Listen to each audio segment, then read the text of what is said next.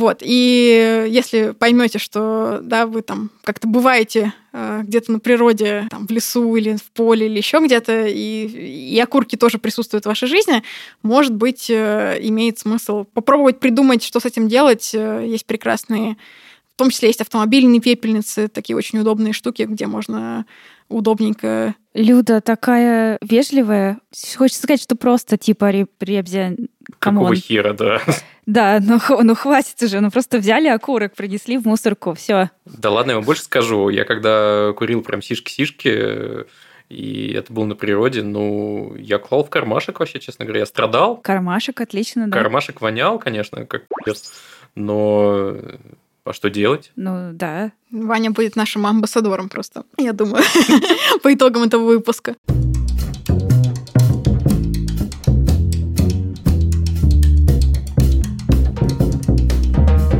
Всем привет! С вами подкаст Хоба. И у нас сегодня в гостях э, гости. В гостях гости. Нормально. Ну что, давайте, давайте представимся, как обычно. Я Аня. Я Ваня, а наши гости. А я Люда. Привет. Привет. У Люды это первый, первый подкаст, так что это ставьте лайки, оценки. Вот это все подбодрит человека. Тем более, что Люда не просто Люда. Люда целый специалист. Аня, кто Люда? Или Люда, кто Люда? Люда целый специалист. Прикольно звучит. Да, ну расскажи ты лучше про себя. Я-то могу бесконечно рассказывать, потому что мы с Людой вообще знакомы какое-то огромное, огромное количество лет. Расскажи, кто ты? Такой тебе сразу экзистенциальный вопрос. Да, во-первых, э, большое спасибо, что вы меня позвали в гости. Это прям очень прикольный опыт, э, очень необычный. Меня позвали в гости не только потому, что я Анина подруга, но еще потому, что еще потому, что я руководитель некоммерческой организации, которая называется Центр профилактики ландшафтных пожаров. Тот самый момент, когда что как называется, то так оно и есть.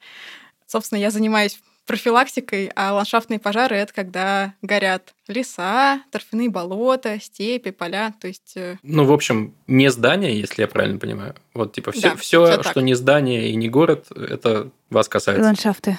Ага. Расскажи, были какие-то смешные варианты названий, когда вы придумывали, как назваться? Центр профилактики лесных пожаров э, звучит очень э, серьезно и представительно, но наверняка же были какие-нибудь смешные варианты, типа как у нас был вариант с техноцыпочками. Техноцыпочки до сих пор мой лучший просто вариант. Считаю, что подкаст «Культура» много потеряла э, без, без этого варианта. Да, вопрос с названием нас долго тревожил, потому что мне казалось, конечно же, что нужно что-то модное и классное и короткое для того, чтобы можно было как-то здорово представляться и рассказывать людям о том, чем я занимаюсь. Мой любимый вариант того, как мы хотели назваться, значит, назывался «Команда Саламандра». Э, потому что Саламандра, да, да, да, да, это прикольная штука. Но в итоге мы решили остановиться на таком простом, пусть и длинном варианте, том числе потому, что работа с темой ландшафтных пожаров, она подразумевает довольно много контактов с государственными органами. Думаешь, саламандра им бы не прикатила? Ну, скажем так, э, когда ты на горящем торфянике встречаешься с ребятами из пожарной части, они, э, скорее всего, не поймут про команду Саламандру, вот, а когда ты им говоришь, что, ну, ты из центра, из Москвы приехал, то как-то, ну, сразу получается лучше, лучше наладить контакт. ну, им понятнее просто. Можно еще аббревиатуру воткнуть. Что это получается? ЦП... П. Л. Л. П. ЦПЛП. ЦПЛП. ПЛП. Да. ЦПЛП. Ну, кстати, когда, меня, когда мне надоедает э, каждый раз проговаривать полностью про Центр профилактики ландшафтных пожаров, то ЦПЛП это вот, да, Короткое название. Звучит представительно, да. Слушай, не, ну главное, что понятно сходу. В целом вопросов не вызывает. Только вопрос вызывает, что такое ландшафтный, и мы уже, собственно, определились. Окей, а чем ты занимаешься? Вот ты руководишь. Это что значит? Да и вообще, знаешь, ну просто мне кажется, что это вот еще была одна из причин, почему мне показалось интересным поговорить именно в подкасте про все это, потому что мне кажется, это такой крутой и необычный опыт там для типа человека, который в айтишечке работает или в диджитале или еще где-то. Ну, то есть, я не знаю, я когда слушаю рассказы про твои экспедиции, я такая просто, вау, ничего себе, люди делают какие штуки в параллельной вселенной. Расскажи, что это за параллельная вселенная? Ого-го. И типа сделать это за три минуты, да? Не, мы не ограничены во времени совершенно. Да, я просто думаю, что, возможно, слушатели будут отключаться примерно на второй минуте, поэтому думаю об их интересах. А, ну, смотрите, а, во-первых, в сочетании руковожу некоммерческой организации есть слово руковожу, и да, есть слово организация. То, что я занимаюсь э, много административной работы, именно которая касается развития организации, поиска средств, э, какой-то раскруткой, продвижением, чтобы про нас больше знали хорошие люди, хотели с нами как-то поработать, э, хотели нас как-то поддерживать. Это большой кусок моей работы, э, на самом деле, и он очень кайфовый. Как-то оказалось, что мне очень нравится этим заниматься, даже больше, чем э, работать в найме в других хороших некоммерческих организациях, больших и маленьких. Поэтому есть менеджерская часть моей работы, есть экспертная часть моей работы, которая, собственно, связана с профилактикой ландшафтных пожаров. Значит, как у нас в стране, если коротко, эта сфера устроена? Проблемой вот горящих тех самых ландшафтов, лесов, торфяников, степей, болот, полей в общем и целом занимается в основном только государство. То есть э, никакие другие сегменты общества не вовлечены в эту работу, и как бы она отдана на откуп государству. И борьба с пожарами, она состоит из двух таких больших штук. Это профилактика пожаров, да, что надо делать для того, чтобы пожаров не было, да, чтобы они не возникали. И есть э, часть, которая связана с эффективным реагированием на пожар. То есть, когда он уже возник, и он уже происходит и случился, как его побороть, затушить, и что с ним надо сделать так, чтобы он закончился на максимально ранней стадии, нанеся как можно меньше ущерб, э, да, и желательно еще, чтобы как-то обошлось без жертв и без разрушений и так далее. И если со второй частью государство понятно, что оно содержит огромный штат э, людей, которые этим занимаются, да, непосредственно пожаротушением, э, это и пожарные службы, и лесные службы, и какие только службы не, то вот с частью про предотвращение получается пока не так здорово. И у этого есть много разных причин. В частности, например, нет хороших примеров там, в опыте других стран, которые можно было бы прям брать и, условно говоря, реализовывать э, на российской почве. Слушай, а ты когда говоришь про профилактику пожаров, ты имеешь в виду какие-то действия ну, не знаю, по информированию вот простых людей, там, как мы с Аней, типа, чего не нужно делать, когда ты в лесу, или это какие-то ну, прямо действия, которые можно проводить, не знаю, как-то обрабатывать лес, почву, еще что-нибудь, или это все вместе? Это все вместе. Ты прям очень четко все разделил. Это как раз именно две большие составляющие. Это информационная работа и такая работа по обустройству территории, которая бы снижала риски возникновения пожаров. Вот. И с информационной работой э, сложно. Например, есть прекрасная история про американскую систему охраны лесов, э, которая там с 1944 года уже много-много лет, десятилетий, ведет компанию, у которой есть очень классный персонаж, его зовут э, Медведь Смоки, э, Смоки Бэр, такой типа маскот у американских рейнджеров и лесников, который, собственно, вот символизирует такого персонажа, который вот уже много-много лет обращается к американцам и вот говорит, что только ты можешь предотвратить ландшафтные природные пожары. Обращается типа к вот, ну, обычным людям, ну, короче, ко мне и к Ване, только американцам. Именно так, да. Пример очень классный, очень любимый американцами э, информационной компании, супер узнаваемый персонаж, его очень любят, ценят. И вот, например, э, там, не знаю, в России я знаю людей и госструктуры, которые мечтают, а вот бы у нас, например, был такой свой медведь. Тоже такой персонаж, который бы был любим людьми, и который бы с ними общался и рассказывал им, как надо себя вести в лесу. Слушай, ну пока что все, что я там вижу, условно, когда еду по Ленинградке на какой-нибудь условный Селигер, это большие баннеры, на которых там горит костер, Э, или какой-то непотушенный окурок, и каким-нибудь кондовым шрифтом написана кондовая фраза о том, что дорогой человек, э, типа спички детям не игрушка, что-нибудь в этом роде, и ты думаешь, ну, но можно было как-то Типа 2023 год вообще-то. Про пожары все интересно. Я, короче, сейчас работаю с одной дизайн-студией, и меня, значит, вводят в курс дела и рассказывают, как вообще там все происходит, как делают брендинг, там вот это вот все, маскотов рисует. Мне рассказали про инструменты с ассоциациями, и типа на мой там такой тупой вопрос, типа, а вот плохой дизайн там от хорошего чем отличается? Мне говорят, ну вот э, есть, например, карты ассоциаций всякие, которые э, используют в дизайне для того, чтобы уйти от первого ряда ассоциаций. И типа вот если ты видишь там в кафе логотип э, с зернами кофе, то это, короче, тупой дизайн. Вот. А если ты видишь, что там дизайн там с чем-нибудь другим, да, это значит, что они ушли поглубже и как раз пытались отстроиться. Очень интересно, да. У нас я тоже все, что видела про пожары, было с пожаром. С огнем, с костром. Вы очень точно описали ситуацию. Обычно на этих баннерах написано «Берегите лес от пожара». Такой да. э, незамысловатый, очень прямолинейный призыв такая вот ситуация на текущий момент, э, и все это еще усугубляется тем, что тут как бы мы далековато еще на самом деле даже от ситуации, когда нам просто не хватает хорошего маскота, а мы, например, находимся в той точке, когда есть возможность э, у людей, э, которые занимаются в государственных органах на разных уровнях э, спрашивать, а что они, в принципе, подразумевают под информационной работой с населением, да, условно говоря.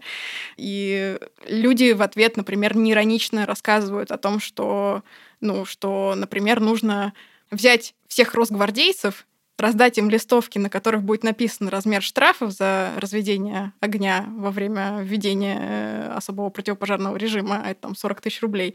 И чтобы люди, в смысле, росгвардейцы ходили по квартирам и раздавали эти листовки.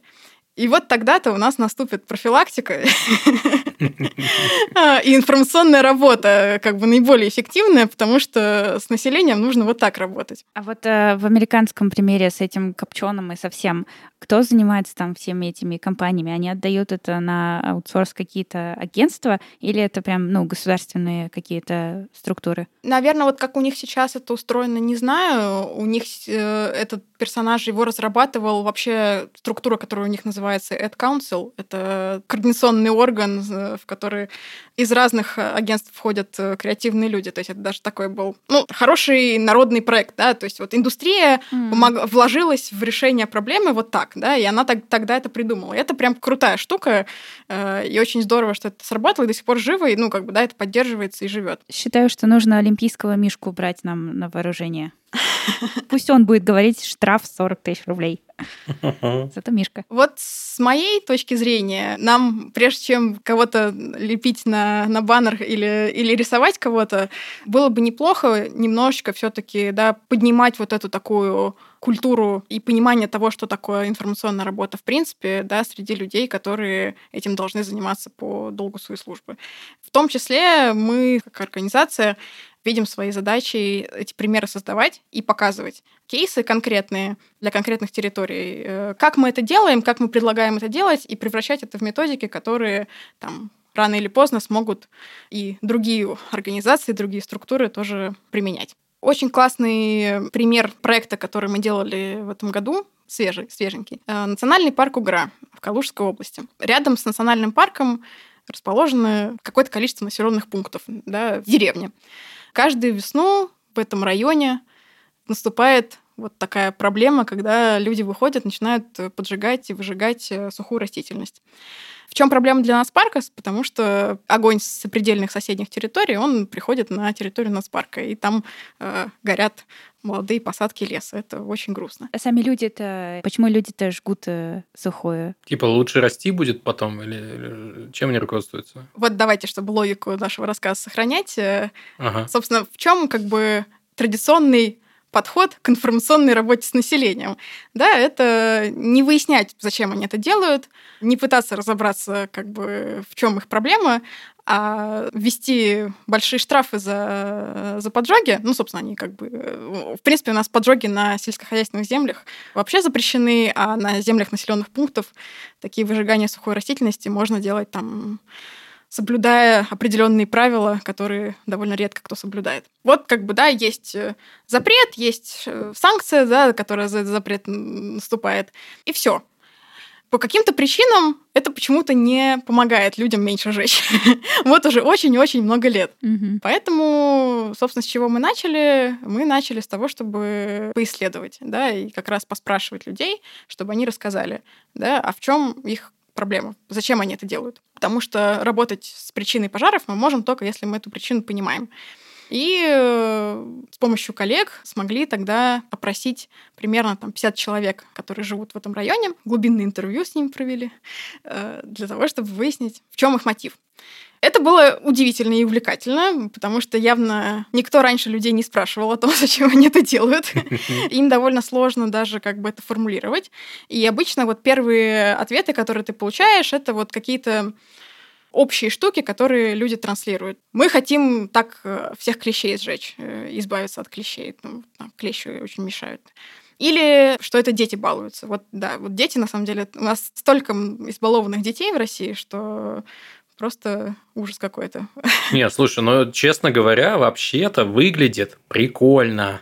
Я честно признаюсь, я жег пух. И подозреваю, что это тоже может стать я началом тоже. пожара. Э, вот. Но это было давно. Сейчас я не такой дол... Пух точно, да. Главное не продолжать это делать. вот что я скажу. Но как бы в ходе разговора все-таки получается у людей вытащить из них ответ, зачем они это делают. И в частности, есть такой мотив. В нашем населенном пункте нету никакой другой защиты от пожара. То есть, условно, да, стоит деревня. Вокруг нее много-много полей, на которых очень много сухой травы.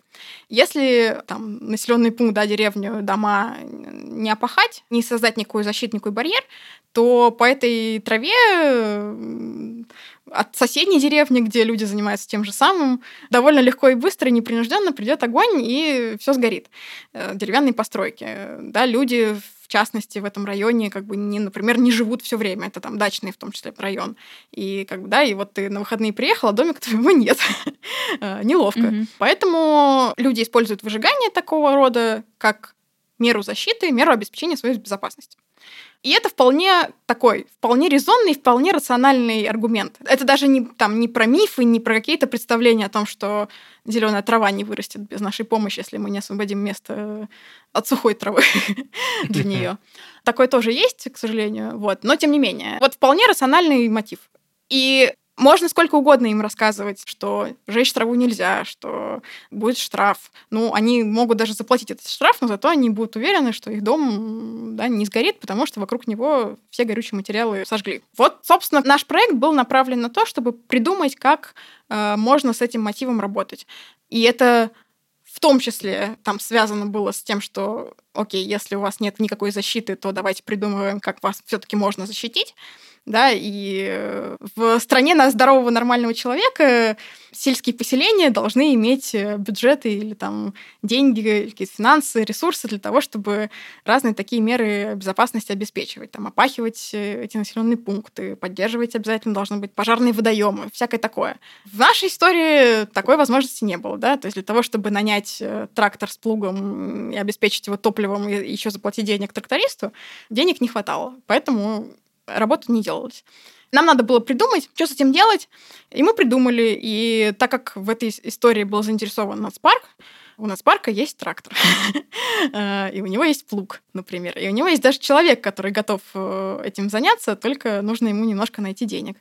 Вот. И мы тогда смогли найти немножко средств как раз на эту работу и опашку эту провести вкладываясь в эту историю с разных сторон, да, и со стороны общественных организаций, и со стороны национального парка, и со стороны сельского поселения, который нам помогал в этой работе и организовать эту работу и так далее.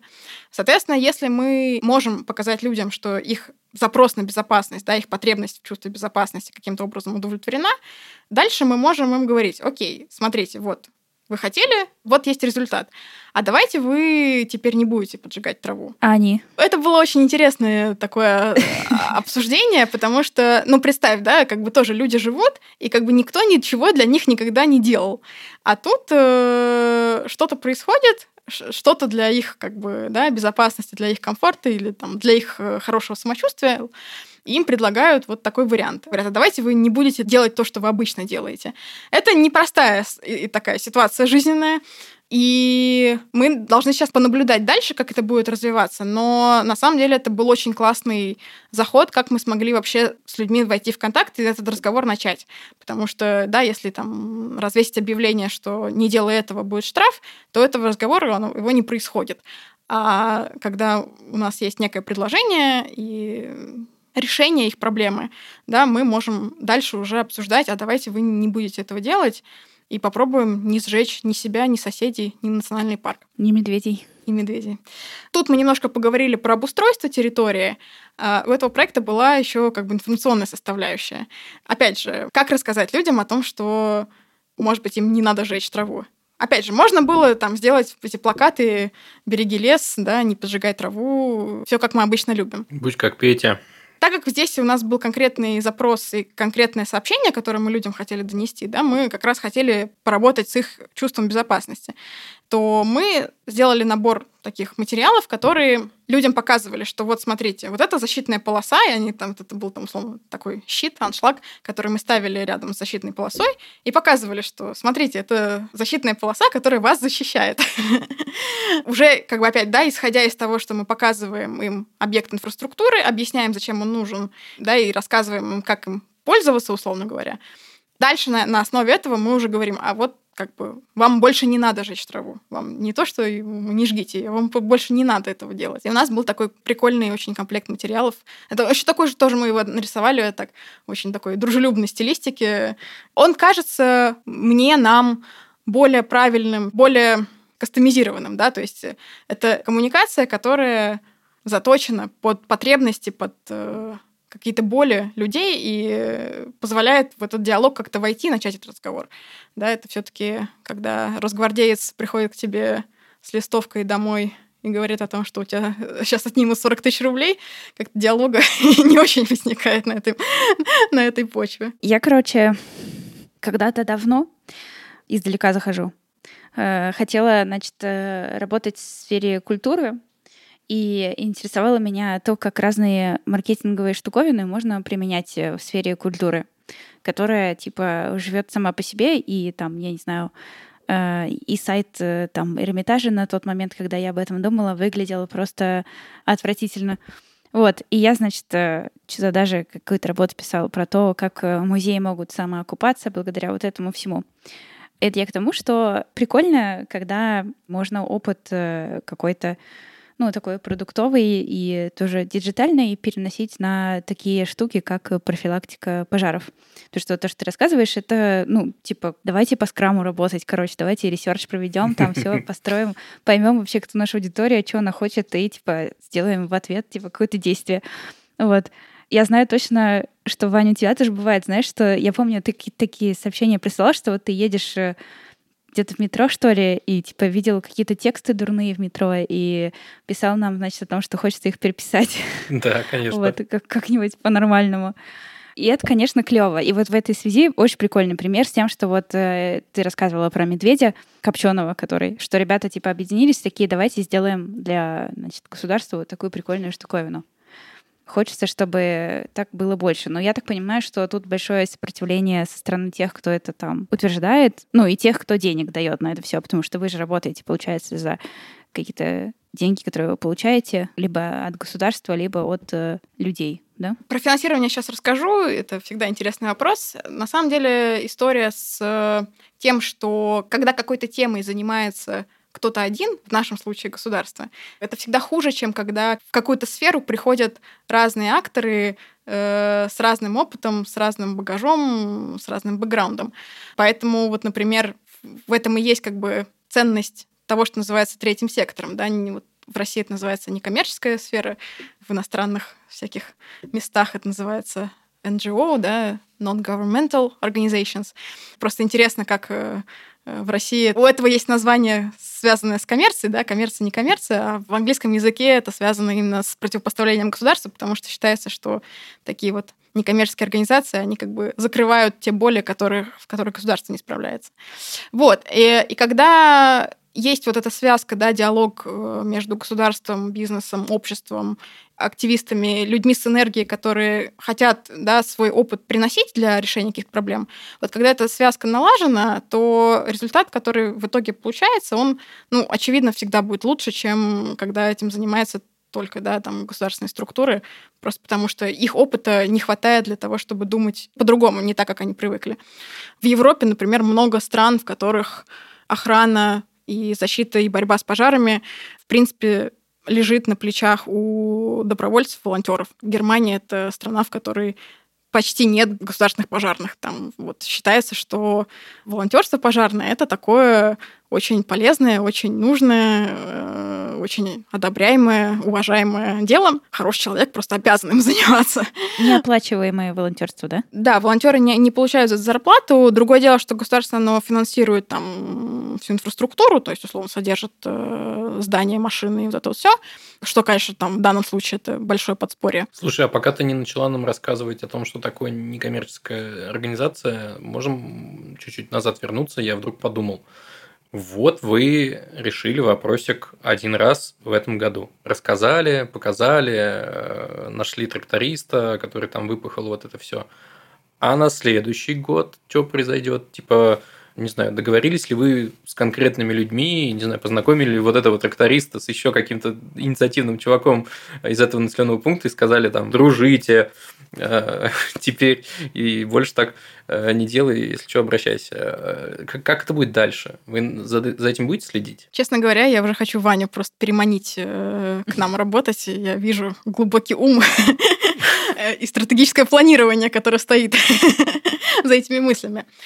Все так и есть. То есть это точно история не на один год, это несколько лет, там, два-три минимум, для того, чтобы как раз у людей закрепилась эта модель поведения, что происходит какое-то обустройство территории, в котором они сами участвуют. Нам было важно вовлекать жителей этого населенного пункта в этих работах. Э, в том числе, например, мы действительно нашли активного жителя, э, у которого была своя там триммер-косилка какая-то и так далее, э, для того, чтобы он со своей стороны всякие прокосы, вот такие противопожарные защитные, тоже делал. Поэтому, да, эту работу обязательно нужно продолжать поддерживать, но она не бесконечная. То есть в какой-то момент эта модель э, закрепится как устойчивая, да, потому что люди отвыкнут жечь и привыкнут не жечь. Слушай, а есть э, какое-то утопическое светлое будущее, в котором э, система профилактики настроена так хорошо, что пожаров э, вот таких вот ландшафтных просто нет? Точнее, они случаются, но очень быстренько сразу все купируются из-за того, что все молодцы. Мы наблюдаем эту именно эту ситуацию в разных других странах. Например, вот прекрасные весенние, например, есть э, снимки э, из космоса, когда спутник снимает, э, как выглядит поверхность Земли по весне. Вот, то, например, та территория, которая Калининград, как вы знаете, она окружена Э, другими разными странами. Поэтому на этих снимках всегда очень хорошо видно, э, что есть Калининград, а есть другие разные страны. вот, потому что, да, потому что именно вот в Калининграде э, продолжают традиции вот этого весеннего выжигания. А страны, которые рядом, которые ничем не отличаются по климатическим условиям, да, то есть там та же самая трава растет и так далее, да, вот, но там почему-то люди этого не делают. И у них, видимо, эта система настроена. При том, что раньше, там, условно говоря, Финляндия, та же самая сто лет назад, э, она собой представляла другую картину. Она тоже занималась выжиганиями довольно активно. Вот. Ну, вот за сто лет у них получилось перейти на сторону добра. Слушай, но есть же вот антропогенные факторы, а есть всякие молнии, сухость, жара, еще что-нибудь. А с этим как быть? Ну, вот у этих, э, типа, стран, которые окружают Калининградскую область, что, не случается молнии, что ли? Наверное, случается же.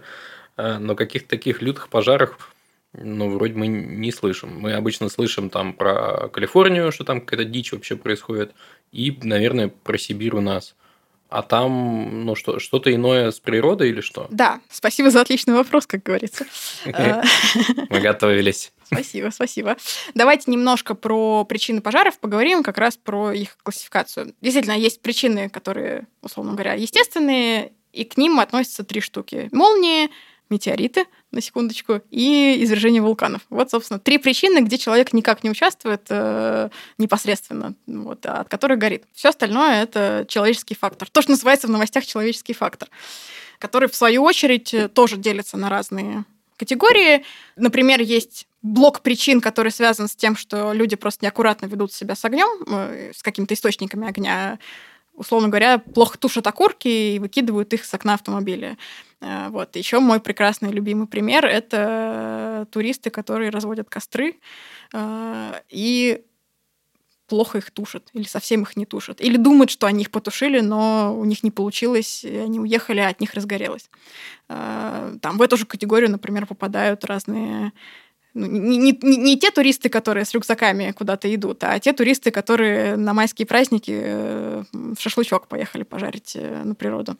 Такая категория, да, которая про такую небрежность, халатность. И есть категория причин, которые связаны с тем, что огонь используется в хозяйстве в сельском хозяйстве и в лесном хозяйстве. То есть это такая экономическая причина, условно. Да? То есть люди привыкли, например, расчищать таким образом свои пашни, да, когда они по весне хотят засеять поле, а у них остались какие-то там остатки того, что они э, посеяли или э, или просто поле заросло, а им нужно его расчистить. Вот. Можно это поле расчищать долго и упорно, его как-то перепахивать и запахивать всю эту органику в землю. Вот. А можно пал пустить такой.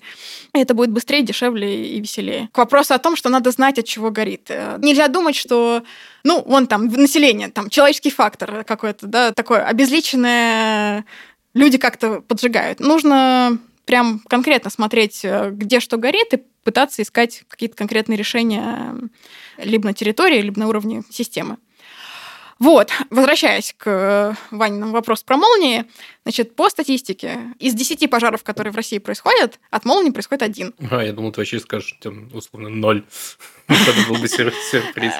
Нет, ну, в смысле, молниевые пожары это есть эта проблема. Вот. Другое дело, что она актуальна в определенный период э, года. То есть, условно говоря, если мы весь год поделим на такие два пожароопасных сезона, то это будет весна и, и лето. Э, и весной горит в основном сухая трава, которую люди вышли из своего населенного пункта и зажгли ее. Вот. А молнии, соответственно, весной молниевая активность крайне низкая. Да, действительно, почти ноль. Да, молниевые пожары, они актуальны для удаленных лесных территорий, там да, молнии бьют возвышенности, пожары, которые происходят там в Сибири, на Дальнем Востоке, вот то, что летом мы часто слышим в новостях, вот э, там имеет место проблема с молниями. То есть это не кто-то окурок там бросил, это, скорее всего, молния в елку попала? It depends, как говорится. То есть тут тоже... На самом деле, да, проблема с окурком и с костром тоже имеется, потому что миф о труднодоступности и удаленности многих территорий нашей страны э, сильно преувеличен. То есть э, у нас довольно даже там, даже, да, вот там, где у нас как бы вот эти вот, типа, тайга, значит, непролазные леса, куда не ступала нога человека. Кто-то тусит, на самом деле, да? И курит. Там лесозаготовки, например, там населенные пункты. Для того, чтобы на лесозаготовках э, работать, там проложены дороги там есть геологи, там есть разведка, там есть туристы. Ну, то есть там довольно много народ тусуется. Вот, поэтому человеческий фактор никуда не девается, но еще вот еще добавляется еще молния, да, действительно. Поэтому Польше, Литве и, и Эстонии повезло, что их молниевая активность э, не так э, велика по весне. Есть, получается, еще и какая-то смесь э, и того, и другого, да? Потому что вот э, интересно будет поговорить про то, что мы все помним как какое-то большое событие. Те, кто были в Москве в эти года, про десятый год, когда просто ты руку вот так вот вытягиваешь и не видишь своих пальцев вы же были в Москве, да, в это время? Когда торфяники горели? О, угу. да, черт побери. Да, эти мокрые простыни. Я помню, мы просто не сворачивали и клали их в холодильник, э, чтобы спать потом под ними. Короче, вот получается же в это лето там, с одной стороны, был какой-то структурный человеческий фактор, то, что торфяники осушили, но не это наводнили, не заполнили водой, а с другой стороны случилась эта дикая жара, которая, значит, все это еще и добила и поэтому все случилось. А еще кто-нибудь, скорее всего, там развел какой-нибудь костерок, и все это начало тлеть, и вот типа... И молния сверху, и вулкан еще. Да, да, да, да. В Москве, конечно, тот самый подмосковный вулкан. Все почти так. Значит, история с торфяниками – это вообще моя любимая тема. Вот и торфяные пожары мне больше всех нравятся, потому что они долгие, длинные. С ними можно интересно очень работать. Значит, э, с торфяными пожарами такая история. Значит, э, есть проблема заброшенных, осушенных болот. Да, вот, собственно, как Аня сказала, в 20 веке очень бодро у нас развивалась э, промышленность, и нужно было топливо. Вот, э, нефть и газ тогда еще как-то не пользовались популярностью. вот, поэтому торф был таким основным, основным горючим, основным топливом для юной советской молодой промышленности.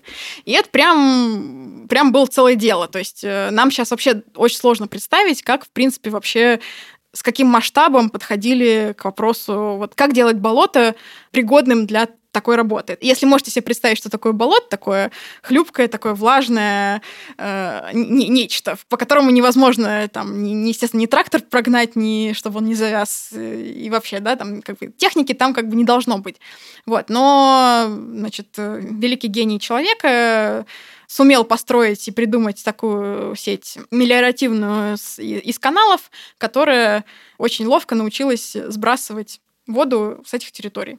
Вот, когда вода уходит, то остается вот этот самый сухой прекрасный торф, который э, можно ловко добывать, копать э, разными способами. И это прям были целые поселки, то есть там строили поселки для рабочих, там прокладывали сеть узкоколейных железных дорог для того, чтобы торф этот вывозить, чтобы, значит, рабочие там жили с семьями, детей возили в школу, продукты доставляли в рабочие поселки. В общем, это было целое дело. И вот сейчас иногда, ну, мы приезжаем вот на такие территории, где вот было это все. Ну, я понимаю, что вот как бы болото, оно поглотило все, то есть не осталось вообще никакого следа даже от э, всех этих прекрасных э, поселков и всей этой движухи. То есть оно заново уже заново намокло все, и там снова вот эта топь непонятная, непролазная. Не совсем это имею в виду, то есть скорее в связи с тем, что структура экономики изменилась, и торф перестал быть э, так сильно нужен, да, это вместо него стал нефть и газ, то, собственно, как бы это все просто умерло за ненадобностью. А вот после того, как его осушили, оно же само не заполнится обратно в оно, его нужно залить, да? Да, значит, э, дело в том, что осушительная сеть, она как бы продолжает действовать, то есть она продолжает сбрасывать воду, то есть она, это э, вся территория не может обратно сама восстановиться. Ну, при определенных условиях, если повезет, то какие-то могут начаться восстановительные процессы, но если сеть продолжает действовать, то как бы, ну, она и сбрасывает воду, да, хорошо строили советские люди на века, буквально. Вот, и так как больше там за этими землями никто не присматривает, они больше никому не нужны, то есть торфпредприятия закрылись, а пожарную безопасность э, в том числе они должны были обеспечивать. И были прекрасные, например, такие рабочие места, мальчики на велосипеде велосипедах должны были ездить по территории э, торфпредприятия и нюхать, потому что горящий торф, у него очень специфический запах. Если он унюхал, что там что-то горит, то, соответственно, можно было там на ранних стадиях как-то это э, потушить. Вот. Пожароопасная пороховая бочка, за которой никто не присматривает, но на которую приходят люди. Это часто такие охотничьи места, там часто там просто люди отдыхают, приезжают тот же самый шашлычок пожарить, ну, как-то провести время. Это с одной стороны. С другой стороны, проблема вот этих самых весенних выжиганий сухой травы, кроме того, что от сухой травы могут загореться домики, значит, да, и погибнуть люди, и это каждый год это происходит, э, к сожалению. Трава, она как бы не растет в вакууме она растет на земле удивительным образом. И часто она растет, угадайте где, на поверхности вот этого самого торфяного болота. И люди, выжигая, да, там как-то решая свои проблемы, связанные со своим там сельским хозяйством или еще для чего-то они это делали, не понимают и даже не думают о том, что огонь вот из-за таких поджогов, он переходит на торфяник. Да, и когда прогорает сухая трава, то Э, если воды, например, в почве было мало или еще какие-то условия, то да, торф цепляет вот самый поджоги, и возникают так называемые торфяные очаги. И это все происходит весной, не летом. На майские праздники самое время как раз искать результаты этих поджогов и искать эти маленькие торфяные очаги, пока они маленькие. До 2010 года эта проблема как бы никем не не осмыслялась как проблема, поэтому этим никто не занимался, в смысле поиском очагов на ранних стадиях. И потом происходят как бы летние месяцы, когда становится жарче, вода, которая была в каналах или там в почве, она высыхает. Очаги потихонечку разрастаются. Медленно, но, но верно. И вот через несколько месяцев, буквально к августу, то есть, если помните, это все, все, что у нас там было в Москве, это было как раз август месяц. Август это самый тяжелый месяц вот, с точки зрения развития торфяных пожаров, потому что это пик, когда, с одной стороны, засуха и отсутствие воды для тушения, с другой стороны, да, вот пожар набрал свою силу. Там еще были разные как бы, погодные условия. Москва не продувалась ветром, да, то есть дым от торфяных пожаров еще как бы стоял над городом, он никуда не мог сдвинуться. Блин, довольно интересно получается, когда эта проблема затрагивает мегаполис, это как будто мега-гигантская проблема и все такое. Но сколько, два года назад, в 2021 были какие-то невероятные пожары тоже снова в Сибири, если я правильно помню. Вот, видите, на самом деле это симптоматично, об этом и говорю. Это как будто было, и типа масштаб был какой-то невероятный, суть по новостям, но вот для меня это осталось ровно в новостях, э, несмотря на то, что там какие-то невероятные миллионы гектар лесов выгорели, то, что горело рядом с Москвой, оставило след э, в памяти, а какие-то самые масштабные, по некоторым оценкам, пожар несколько лет назад, вот он просто в новостях был. Возможно, там это связано с тем, что там был еще какой-то ковид, все сидели дома и смотрели просто телевизор, и это вроде как был не вполне по-настоящему. Типа, вот как это работает? Это же... Ну и ты же тоже не в Якутске был. Я, конечно, был не, не в Якутске, нет. Я был в Москве. Мне кажется, это еще просто личная психология работает твоя. Ну, потому что когда ты прямо сам дышишь, да, то для тебя это просто безумие какое-то. А когда по телевизору, то это по телевизору. Вопрос того, как медиа, в принципе, освещают эту проблему, он очень интересный, потому что вот сейчас Ваня говорит, да, про 21 год. Может быть, кто-то из вас еще какой-нибудь год вспомнит. Слушай, а вот, кстати, простите, я сразу перебью, а там, условно, 22 или сразу 23 мы берем. Ведь, скорее всего, то же самое происходит. Мы просто не в курсе. Так и в 2016 было, и в 2015 и в 2014. Ну, в общем, э, это как бы история, которая каждый год, э, ну, она каждый год становится чуточку хуже, скажем так, вот, но, да, но, в принципе, масштабы сопоставимые. Но действительно вот этот фактор того, что условно говоря, там, пока дым в каком-то, даже пусть даже в каком-то региональном центре, но там этот регион не Москва, интереса для повестки э, эта новость вот раньше не представляла. Сейчас стало чуть получше. Сейчас, в принципе, об этой проблеме стали больше говорить, как после 2019 года. Да, и даже вот после того, как в Москве в 2010 году вся эта история случилась, ну, скажем так, эту проблему постарались как-то комплексно решить. То есть там была целая большая программа по обводнению этих самых торфяников. Э, очень много денег она стоила. Но, условно говоря, вот Екатеринбург, прекрасный наш, с точки зрения того, как вокруг него расположены вот эти самые осушенные торфяники, он очень похож на Москву. То есть э, у него точно такая же проблема. И там ничего не сделали. То есть, э, и вот, например, в этом году, после уже там нескольких лет засухи и недостатка осадков и, и, и, и прочего и прочего проблемного, там как раз вот э, в этом году несколько там десяток крупных пожаров, которые при каком-то неблагоприятном развитии событий, если с ними бы ничего не делали, то вот как бы с ними была бы ровно такая ситуация, как в Москве. Вот, и мы, например, тогда ездили в июне в этом году в Свердловскую область как раз для того, чтобы попытаться с этой проблемой сделать что-нибудь в июне, а не, а не в августе, когда уже сделать с ней уже будет практически невозможно. Я вот хочу еще э, темку закинуть напоследок про... Э, вот ты рассказала про мальчиков, которые на велосипедах ездят и нюхают. Классная технология. Вот, э, мы тут поресерчили, пока готовились э, про то, как э, вообще что с пожарами э, и с технологиями в борьбе с пожарами. Вот. И э, нашли, что, значит, активно используются дроны, которые тушат и спутники обнаруживают пожары.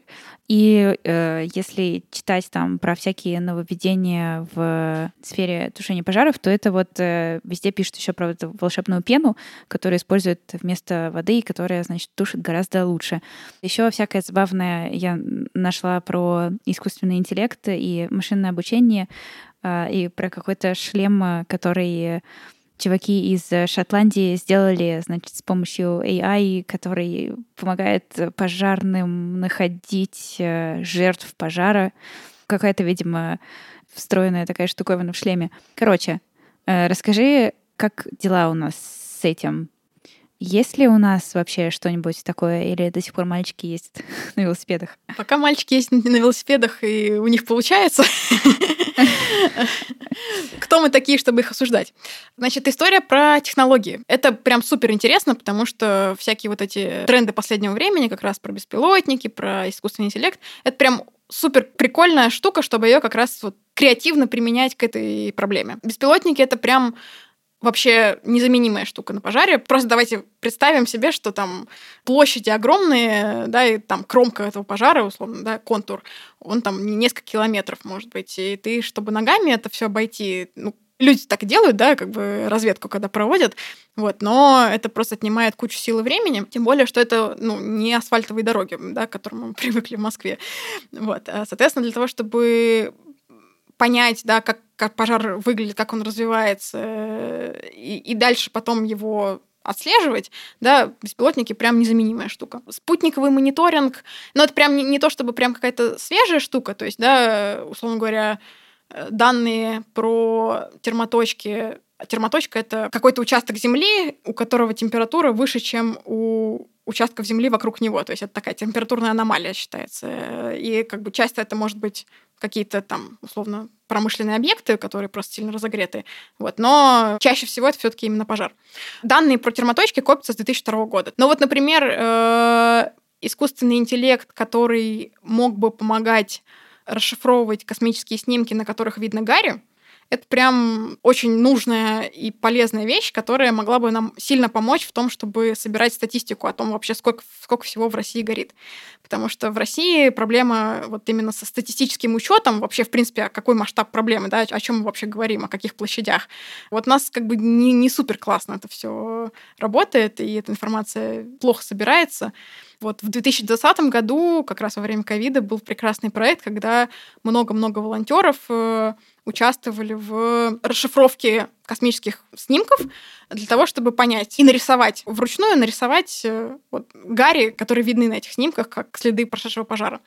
Вот, соответственно, когда набралась вот эта база данных, уже нейросетку можно было научить эти гарри самостоятельно определять на основе вот этого массива данных. Это было бы очень круто именно для того, чтобы собирать информацию, собирать данные, собирать историю. Например, в том числе для того, чтобы идентифицировать какие-то участки, которые горят каждый год. Если они горят каждый год, значит, там есть какая-то проблема, которая явно людей там как-то беспокоит, и почему-то почему они занимаются, либо, либо целенаправленно занимаются выжиганием, либо какое-то стечение обстоятельств каждый год приводит к тому, что там горит. Да? Если мы знаем, что там есть проблема, мы можем попробовать ее решить. А ты говоришь, что типа было бы круто. То есть этого пока нет, но мне кажется, что текущий уровень проникновения и, и осведомленности, и наличие специалистов в крупных компаниях, ну, мне кажется, это был бы вин-вин, там, не знаю, для каких-нибудь техногигантов наших локальных. Типа, вы им например, или не вы, а государство, если это государственные спутники, э, данные, они своего там э, искусственного интеллекта э, используют, и, и все счастливы, и это классное дело, и классный кейс, которым можно хвастаться, говорить, какие вы ESG классненькие. Ну, Сберу куда-нибудь, да. Да, типа того такого типа вот нет, ты говоришь, было бы круто, но этого нет? Ну, это один из проектов, который реализовывался в том числе общественными организациями, которые сейчас в России не приветствуются экологическими. Ага. И как раз такая работа была проделана, но теперь ее результатами фактически нельзя пользоваться. Это с одной стороны, а с другой, для того, чтобы такие проекты появлялись, должен быть заказчик. То есть э, должны быть э, люди, да, или там госструктуры, или кто-то, кто бы ставил такую задачу. У нас сейчас в России, например, много проходит всяких хакатонов и конкурсов именно технологического характера, где, казалось бы, да, вот такие задачи были бы супер актуальны, и было бы круто, если бы они вот так были бы сформулированы. Но, возвращаясь к началу нашего разговора, из-за того, что государство, оно ему тяжело... Ригидно. Да, ему тяжело, ему тяжело думать как бы про новое, а не про то, как сохранить старое. И оторванность, в общем-то, да, там, условно говоря, людей, которые занимаются административной работой, управленческой, от людей, которые работают на земле и которые, собственно, могут формулировать какие-то потребности. Вот эта пропасть, она в том числе не позволяет такие задачи качественно формулировать. И в итоге у нас проходит куча каких-то вот таких конкурсов, и про них бесконечно какие-то отчеты, что вот там, значит, наши, наши самые лучшие, самые... Я верю, что они самые лучшие, просто разработали какую-то новую программу про беспилотники очень любят тоже много ставить задач про то, вот как, как беспилотник будет обнаруживать пожар. И да, и ты так сидишь, смотришь и понимаешь, что это работа, ну, которую ее уже сделали несколько лет назад, и просто до кого-то в госорганах не дошло, не дошла информация о том, что уже результаты этой работы есть. Вот. А, но зато они сами, например, для себя как-то сформулировали, что вот было бы здорово вот это. В чем важность в решении проблемы как бы людей с разным опытом и с широким кругозором да, в проблеме? Как раз для того, чтобы в том числе подсвечивать, где бы возможности там, высокотехнологичных компаний могли бы быть максимально релевантно и, успешно. Про технологические компании и типа подход Э, и, не знаю, может, синергию даже в каком-то смысле. Дорогие слушатели, если вы работаете в каких-нибудь сотовых операторах, приходите к нам за рекламой или к люди за какими-нибудь э, проектами, потому что можно же заменить дорогих гвардейцев с листовками на смс людям, которые заходят в лес писать. Дорогой товарищ, кажется, ты зашел в лес, если что, имею в виду во-первых, не надо курить и, и оставлять бычки, во-вторых, штраф 44 тысячи рублей. Э, вот. Э, ну, как бы, опять же, вин-вин. Давайте, пожалуйста. Будет прикольно. Забавно. Слушайте, а мы вот э, Люду все спрашивали, спрашивали, грозились, точнее, спросить про НКО, а так и не спросили. А у меня зудит, мне хочется тупых вопросов позадавать. Мой тупой, нубский, не знаю, детский вопрос – Значит ли это, мне кажется, так многие думают, что некоммерческая организация, и ты руководишь, значит ли это, что ты ни хера не зарабатываешь? Ну, в смысле, что тебе не платят зарплату там. Я уверен, что кто-то так думает. Да, это целый большой блок э, болей, которые актуальны, в принципе, для некоммерческого сектора, о том, что вот много людей думают, что те, кто занимается там всякими благотворительными или социальными проектами, они это должны делать как бы по зову сердца, а, не а, а есть им совершенно не должно быть нужно. Да, это важная часть э, нашей жизни. Собственно, некоммерческая организация со строго юридической точки зрения означает, что если в организацию попадают какие-то деньги, и они могут попадать из разных источников, например, это могут быть частные пожертвования, да, вот то, что просто люди скидываются понемножку со своих э, карточек, или это могут быть какие-то гранты, которые раздают юридические лица, да, там фонды или корпоративные доноры. Для некоторых форм юридических лиц э, это могут быть даже какие-то результаты, приносящие доход деятельности, то есть э, некоммерческие организации, например, могут э, что-то продать или, например, оказать какую-то услугу и получить за это доход, условно говоря. Вот все деньги, которые заводятся в организацию, не могут быть распределены между акционерами или учредителями или людьми, которые в обычной коммерческой структуре являлись бы такими вот э, получателями прибыли. Это задача уйти типа в ноль, грубо говоря. Условно, да. У организации есть сотрудники наемные, которые получают зарплату, но у них есть зарплата, которая ну, во-первых, она как бы, да, устанавливается на том уровне, на котором организация может себе позволить, а с другой стороны, обычно у организаций некоммерческих есть много уровней э, контроля и управления, то есть это там редко, когда это один человек, который э, сам все придумывает и сам все делает э, и, и сам же решает, как ему деньги тратить. Часто это несколько уровней, да, это там какие-то коллективные органы управления, общее собрание учредителей, там членов, например, организации, которые все вместе, да, как бы они придумали, что они хотят решать какую-то проблему, и они уже между собой решают, а сколько они могут платить, да, там, людям, которые работают э, в качестве наемных сотрудников этой организации для достижения этих целей. Поэтому, как руководитель организации, у меня есть зарплата.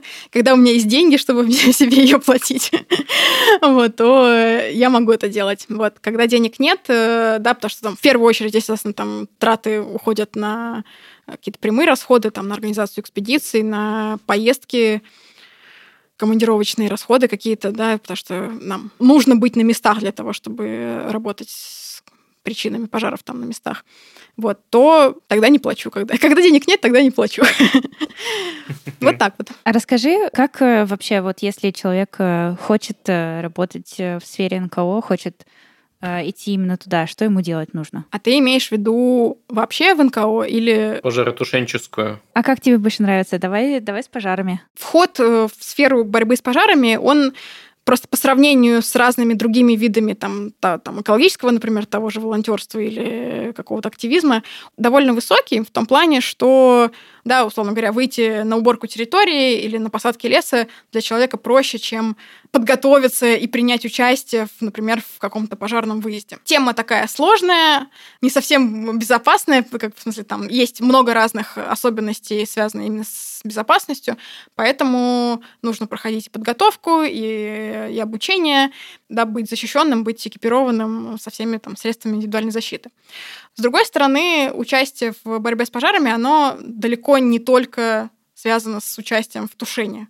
Да, вот это такая тоже есть э, такое представление о том, что вот пожарный волонтер, наверное, это тот, кто на кромке там тушит или как-то непосредственно участвует. Вот. Но на самом деле есть довольно много разных других работ, да, в том числе есть э, работы, связанные с э, дистанционным мониторингом. Да, вот мы с вами немножко поговорили про отслеживание данных о пожарах, о термоточках, о, о гарях.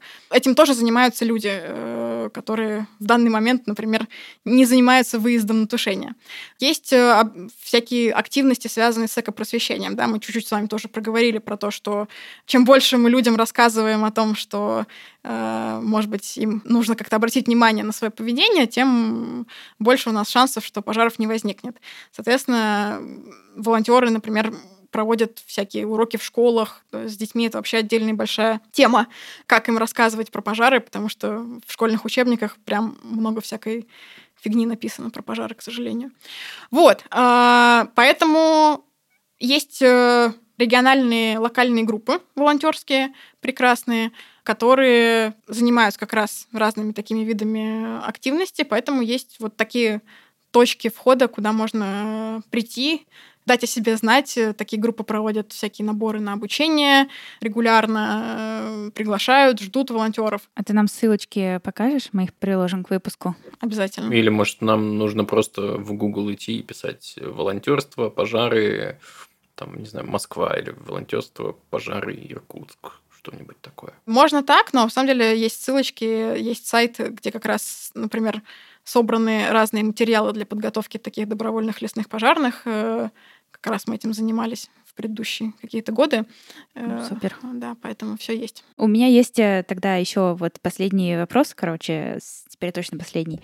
Вот я, Аня, Ваня, да, и наши ребята, которые нас там слушают, вот что нам конкретно делать нужно? Расскажи нам, что делать-то теперь? Или чего не делать, кстати. Или чего не делать, да. Чтобы что?